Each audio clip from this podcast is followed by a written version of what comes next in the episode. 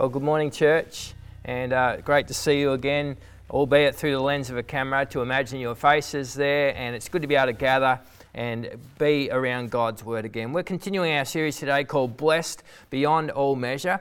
Blessed Beyond All Measure. It's all about this perspective change that we have, which is understanding I am blessed positions me to share. It moves me from kind of having this posture where I'm protecting what is mine, and it, and it moves my hands out here where I can think of others. And that's such a profound shift to get through. Now, for those of you who at this present time are financially battling, the message for you might be different. You might need your hands out here, but actually, right now, you need some help. One of my friends says in jest, Money's not everything, but it's second to air. It's second to air. And if you're literally operating on thin air right now, then the message from Access Church to you is we are here to help. So if your financial position is one of real strain right now, given the uncertain environment we're in, it's okay to go through a season of receiving from the people of God and receiving from the Lord. And I want you to hear that. I want you to hear that before hearing anything else today. If right now you need some help, please get in touch with us. And we would love to be the hands and the feet of Jesus to you in this time.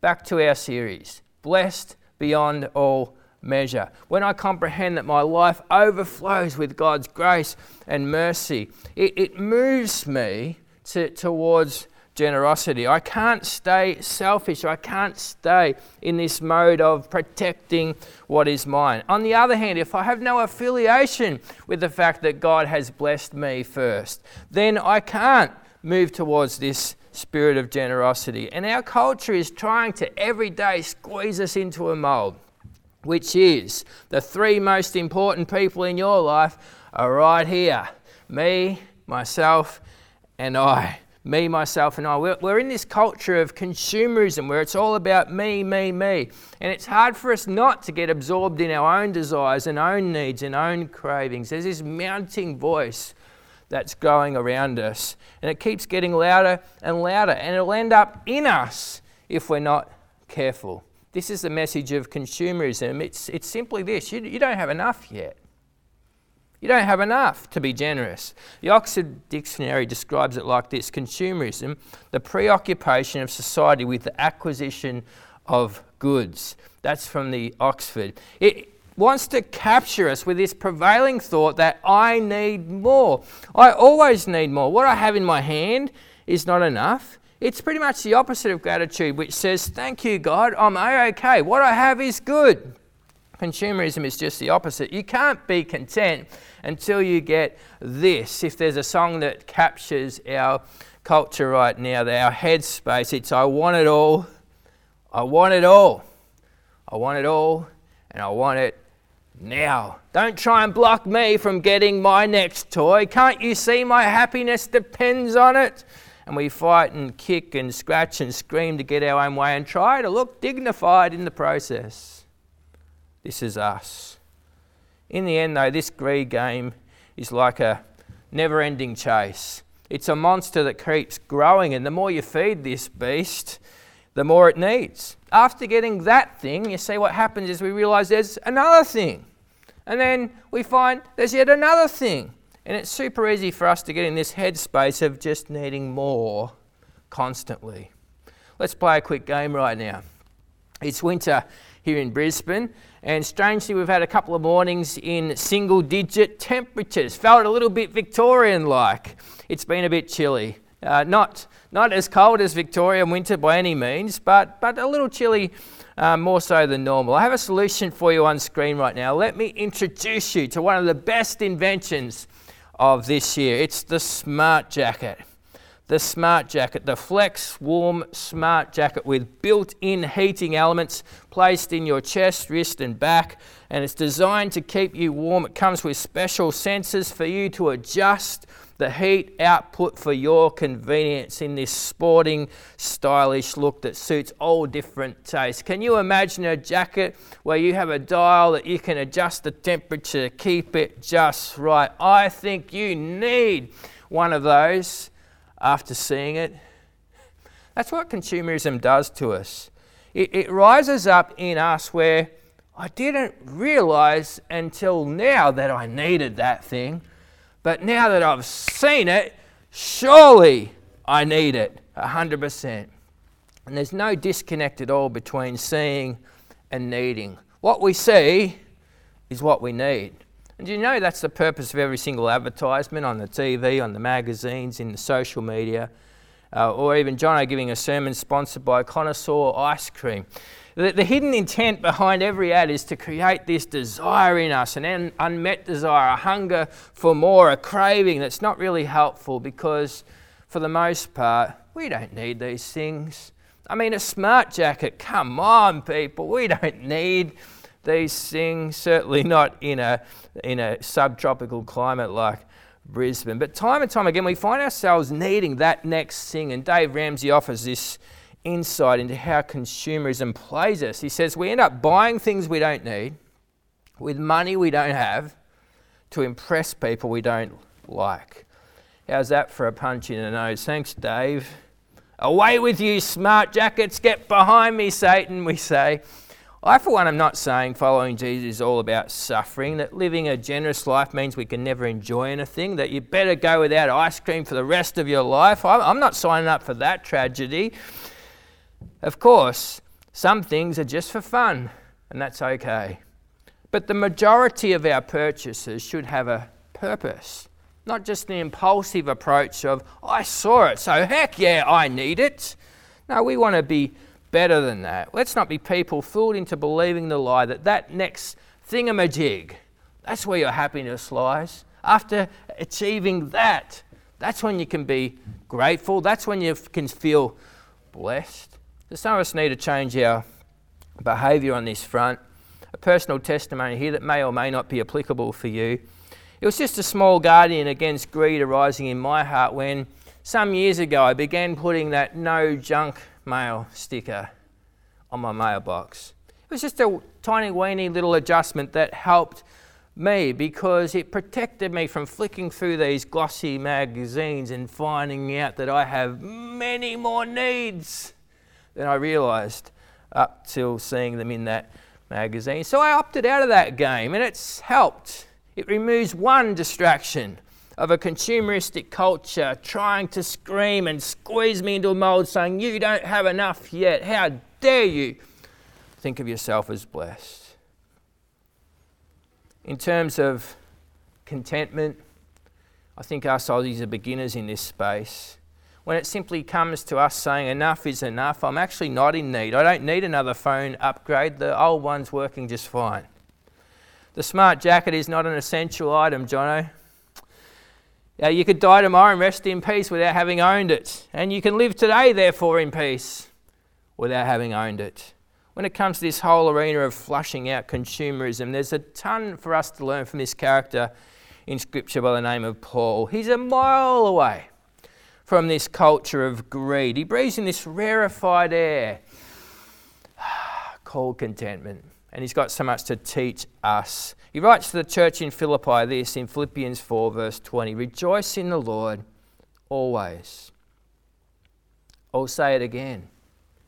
Rejoice. Let your gentleness be evident to all. The Lord is near.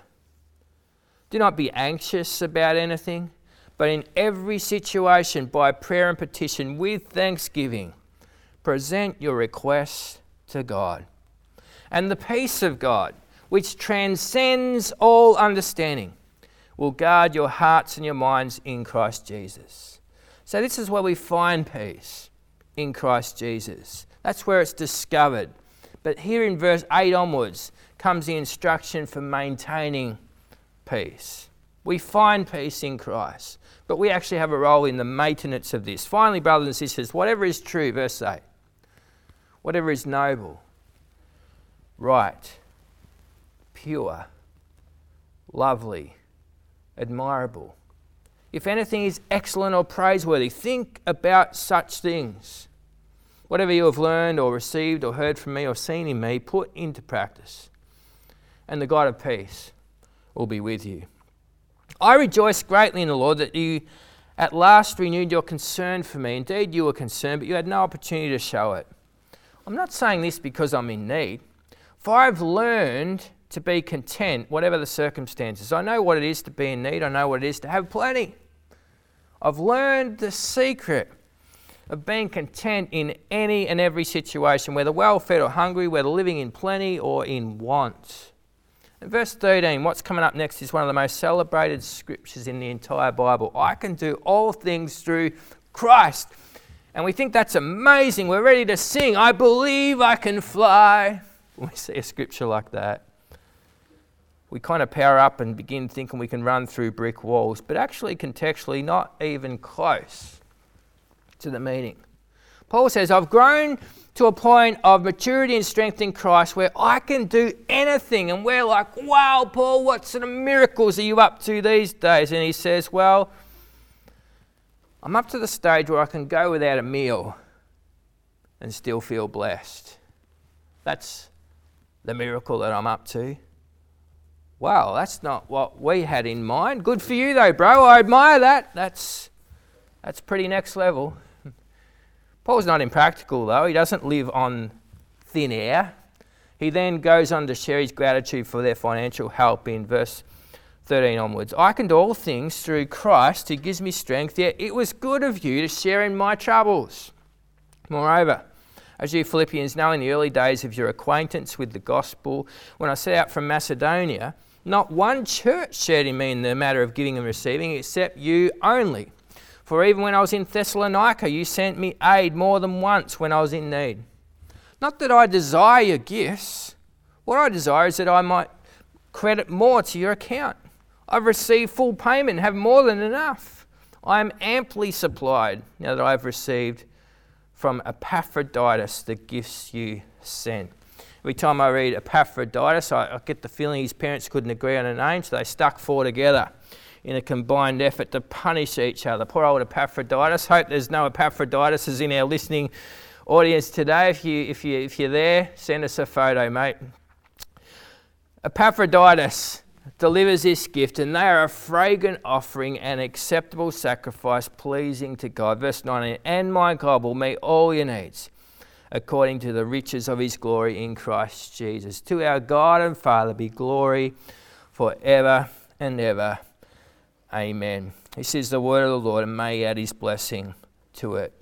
We learn a ton here about how to escape consumerism and adopt a new mindset where we see ourselves as blessed. Paul can help us. I think first thing he'd say is you 2021 Aussies, you need to know this. Contentment is a now thing. And now is the key word. Don't wait till later.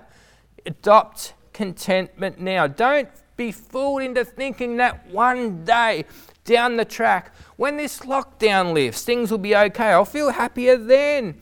Now, Paul says, don't get fooled into thinking like that. Contentment is a now thing, it's our godly response to greed, it's our pushback on a culture that is trying to squeeze us into a mold that says you don't have enough yet. Jono, what about that smart jacket? Weren't you chilly this morning? It's starting to sound like an advert. I don't need a coat. I own coats. I'm good, everybody.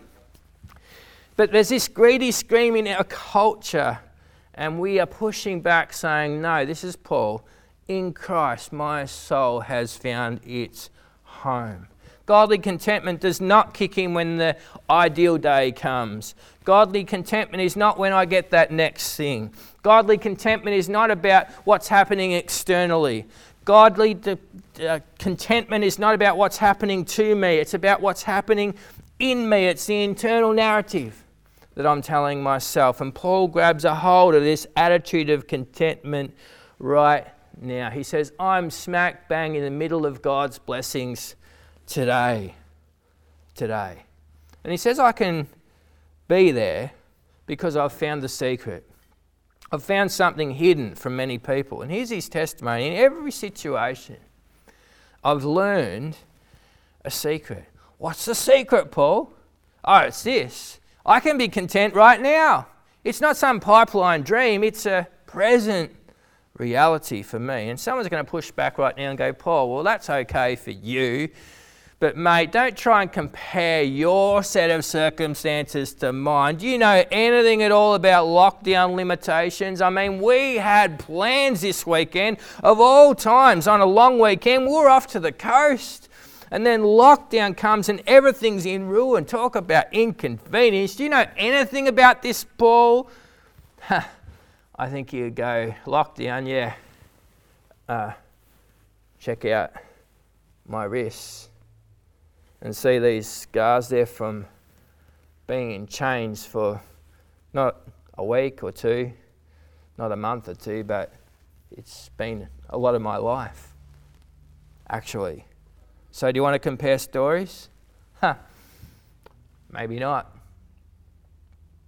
Paul's not in prison because he cheated on taxes or because he stole from the supermarket. He's there because he's calling everyone everywhere to follow Jesus. And people can't handle this next level passion he's got, and people still can't handle next level passion. And people get so offended by Paul that they stir up trouble and get him locked up. And from lockdown in atrocious conditions, he spends years in seclusion. Interesting person to be talking to us about a blessed life, hey? We've found our guy someone with a doctorate in contentment, obtained through the University of Hard Knocks. Paul's done his time in the trenches. He's lived on the end of a spear. He's been in hardship and trial, and he's the most unlikely person to promote joy, but that's exactly what he does in this letter. He says, I'm rejoicing. He doesn't say it once, he says twice in our opening verse. Like, you need to find your joy.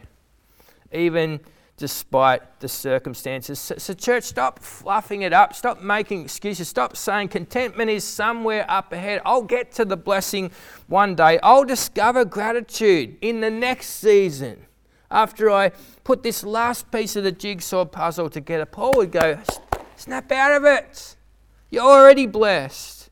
You're already blessed because your joy is to be found in the Lord It was there in the first verse we read. It was such a simple thing that we just skip over it, that phrase. But that's where joy is. Not in our financial status in any particular time or season. Paul had a ton of issues going on, but he grabs hold of this secret and he says, The secret is whatever's going on out there does not set the tone of what's going on in here. We sung earlier, I woke up and saw the light. And this is Paul. He, he's like, I see what God says about me, and my mind is fixed on those things. Whatever is true, whatever is honorable, whatever is right, whatever is pure and lovely and admirable and excellent and praiseworthy. So I'm not waiting to have a blessed day. I'm stating aloud in this very moment. I'm deciding in advance that this is what's true of me. I am blessed beyond all measure. And whether I'm going hungry, whether I've got plenty, I'm a no matter what type of guy when it comes to this. I am blessed beyond all measure. My joy is found in God. I'm not into this slippery claim of our culture that you'll find your fulfillment, you'll find your true self when you do this or when you get that. Paul says, uh uh-uh. uh. I'm out of all of those gimmicks. That, that sounds as attractive to me as a mozzie bite. That's a flawed claim of a consumeristic culture, and I'm giving that the flick, says Paul. There's no life there. Paul's not awaiting heaven, he's entered the blessed life now. He's learned serenity in the moment. John Piper says, God is most glorified when I am most satisfied in Him. Have we found our satisfaction in Christ today? Or, or are we getting moved along with the culture to keep shifting the boundary posts and go, well, I'll eventually see myself as blessed, but, but I just first need to be able to afford to move out of home with my parents and get my own rental. Then I'll be satisfied. Then I'll be content. Then I'll be blessed. And we get there. But that's never the end, is it? I just need to get in a better suburb because where I am presently, well, it's a dump to be honest. And, and, when I can manage to, to get a deposit and get my own property, then I'll feel better about life. Then I'll feel blessed by God. Wait, when I can pay off my first home, then, then I'll feel blessed. These goalposts keep shifting, and then it becomes about the investment property, doesn't it? And then it becomes about the superannuation for our retirement. Can't we see? We're being duped. We're being taken for a ride. It's a never ending game, and we never reach contentment while our mind's in that process. Paul takes in the belief that because he's got Jesus, he's got everything. He's not being led around by the nose with greed anymore. And his secret for us is you can start now. You can start contentment today. You don't have to wait for the future. And this contentment that Paul enters into, we see next, delivers him from greed. It delivers him from greed. Apparently, nothing's changed in Paul's financial status, and yet everything's changed in his emotional status because of this contentment that he's learned. And you say, Paul, are you still poor then? Because that's kind of what we're picking up through this reading, that you're still in need. I mean, uh, are you still struggling to find two silver coins to rub together? You kind of go, yeah, but I don't see my life as poor at all. Oh, I'm inundated with the blessings of God because in myself everything has shifted. And he writes this remarkable letter to his supporters saying, I have enough. I've been adequately provided for. Like the rest of the day is actually looking really good. I might even get three meals today. Fascinating read as Paul ducks and weaves throughout this passage. It's a little confusing to get a clear view on his financials we kind of want to say, Paul, can you show me a monthly bank statement, your, your details on paper? Because I'm getting a bit unclear reading through this letter about what your true situation is. Because one minute you say you're okay, and the next minute you say you're going without. So we're just trying to work out have you got enough bread for toast this morning or not? And Paul zigzags through this. It's a little confusing to read, and I think it's healthy though. I think it's healthy because the reason he's zigzagging is because he doesn't want to make the topic of conversation his need for money. He sees God as his provider. George Mueller, a famous guy who cared for over 10,000 orphans in his lifetimes, was known to say, because he wouldn't publicly beg for money, and he was known to say, if I expected humans to meet my needs, I'd be telling humans about them. But if I expect the Lord to meet my needs, I'll stick to telling the Lord about them. And this is Paul's sentiments here. This is his approach. And I think it's why he's a bit evasive here in Philippians 4. He's kind of like, on the one hand, I'm good. On the other hand, I know how to go without anyway. So don't lose any sleep over me because God's my provider. And that's why I keep letting you off the hook in this series in terms of Access Church. I don't want you to feel hooked. I want you to feel liberated in this space. I have zero interest in guilting you towards giving to this church. We will be fine. God is our provider. I feel safe in that. You're just invited to share into the blessing. This is part of our discipleship journey in following Jesus, but you're not obligated by us by any means. God will meet the needs of His church and His people. And this is Paul's confidence. That's why he can write to his supporters saying, You need to know this about me.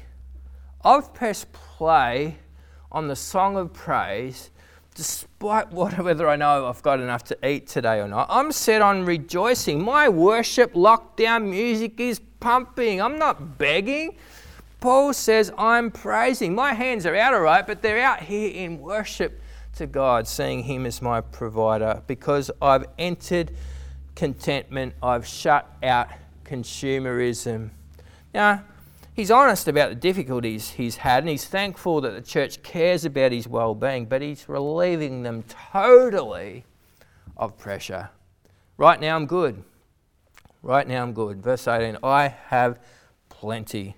Paul has an abundance mentality, and this is amazing for a guy in his condition. I mean, he could have had a scarcity attitude, couldn't he? But he's like, think of somebody else to bless because today I'm doing really well, and my dad owns the cattle on a thousand hills, and he's not tight fisted. He's not stockpiling for some future day, not Paul. Stunningly, he's doing the exact opposite. He's looking out for how everybody else is going. And when we are blessed beyond all measure, this is what contentment does. Contentment unlocks generosity in verse 19 once we see ourselves as blessed beyond all measure, like Paul did, once we're celebrating that our needs are met, it's never a dead end. Here's what comes contentment gives birth to generosity. Contentment is actually the parent of many good things. Generosity isn't the parent, it's the offspring, the result of my gratitude and my attitude of contentment. And this is Paul. And so he's not in self protection mode when it comes to his supplies, going, Well, I better stockpile because last month I went without, so I just want to make sure I've got enough for the coming month. No, he's like this. He's spruiking his confidence in God and wanting to instill that confidence in everybody else. His concern is for others. Verse 19 This same God who takes care of me will supply your needs according to his glorious riches. Notice how God supplies according to his glorious riches in Christ Jesus. If we're walking in step with the Spirit of God, we have all the resources of heaven at our disposal. How incredible is that? You say, Johnny, let's get practical. How do those glorious riches get into my pockets? Well, by God's people being attentive to Him. It's about you and me being sensitive to the Spirit of God and operating in generosity. But that only happens when we start rejoicing in what we've already got. It's when I see myself as blessed, it's when I enter in contentment that I can follow Paul's incredible example. You say, but but. And not this thing, the back of our bodies, but a but comes into our reasoning, into our heads. But what about tomorrow, Jono? How I know I've got enough? Shouldn't I reserve some for X, Y, and Z? I mean, I feel anxious when I think about extravagant generosity. And it's like you said last week, it's giving the first bite of my ice cream away, and it's like, no way, this doesn't feel right. I think Paul, writing under the inspiration of the Holy Spirit in Philippians 4, helps. There's this tiny weeny comment that if we skim over, the greed bug will live on in us and fear will win. We'll continue to hoard resources instead of share. The small, tiny, weeny little truth that's so powerful and life changing is found in verse 5, the end there. It says, The Lord is near. That's the antidote to financial anxiety. The Lord is near. There's this little nugget that we dare not skim over because it's so critically important for those of us who would overthink, who would bring anxiety into this space, and you would admit, yeah, this is another thing that I worry about.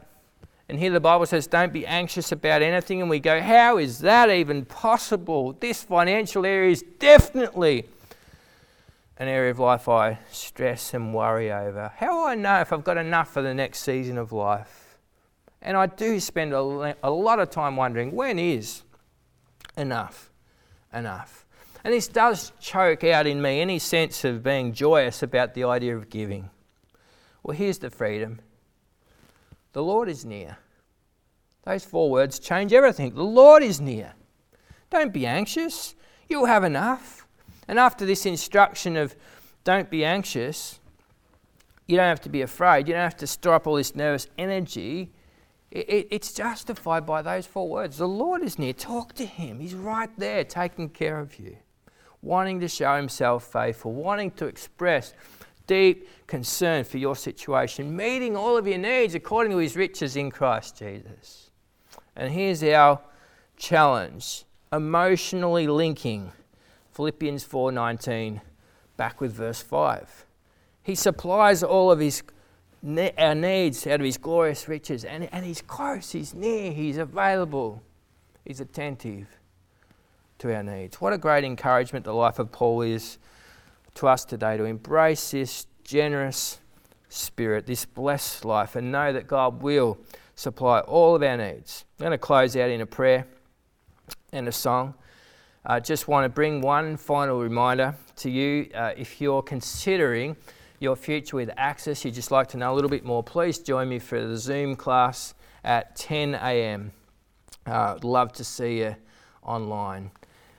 Let me close in prayer before we sing Lead Me to the Cross. Lord God, we're about to sing, Rid me of myself. I belong to you.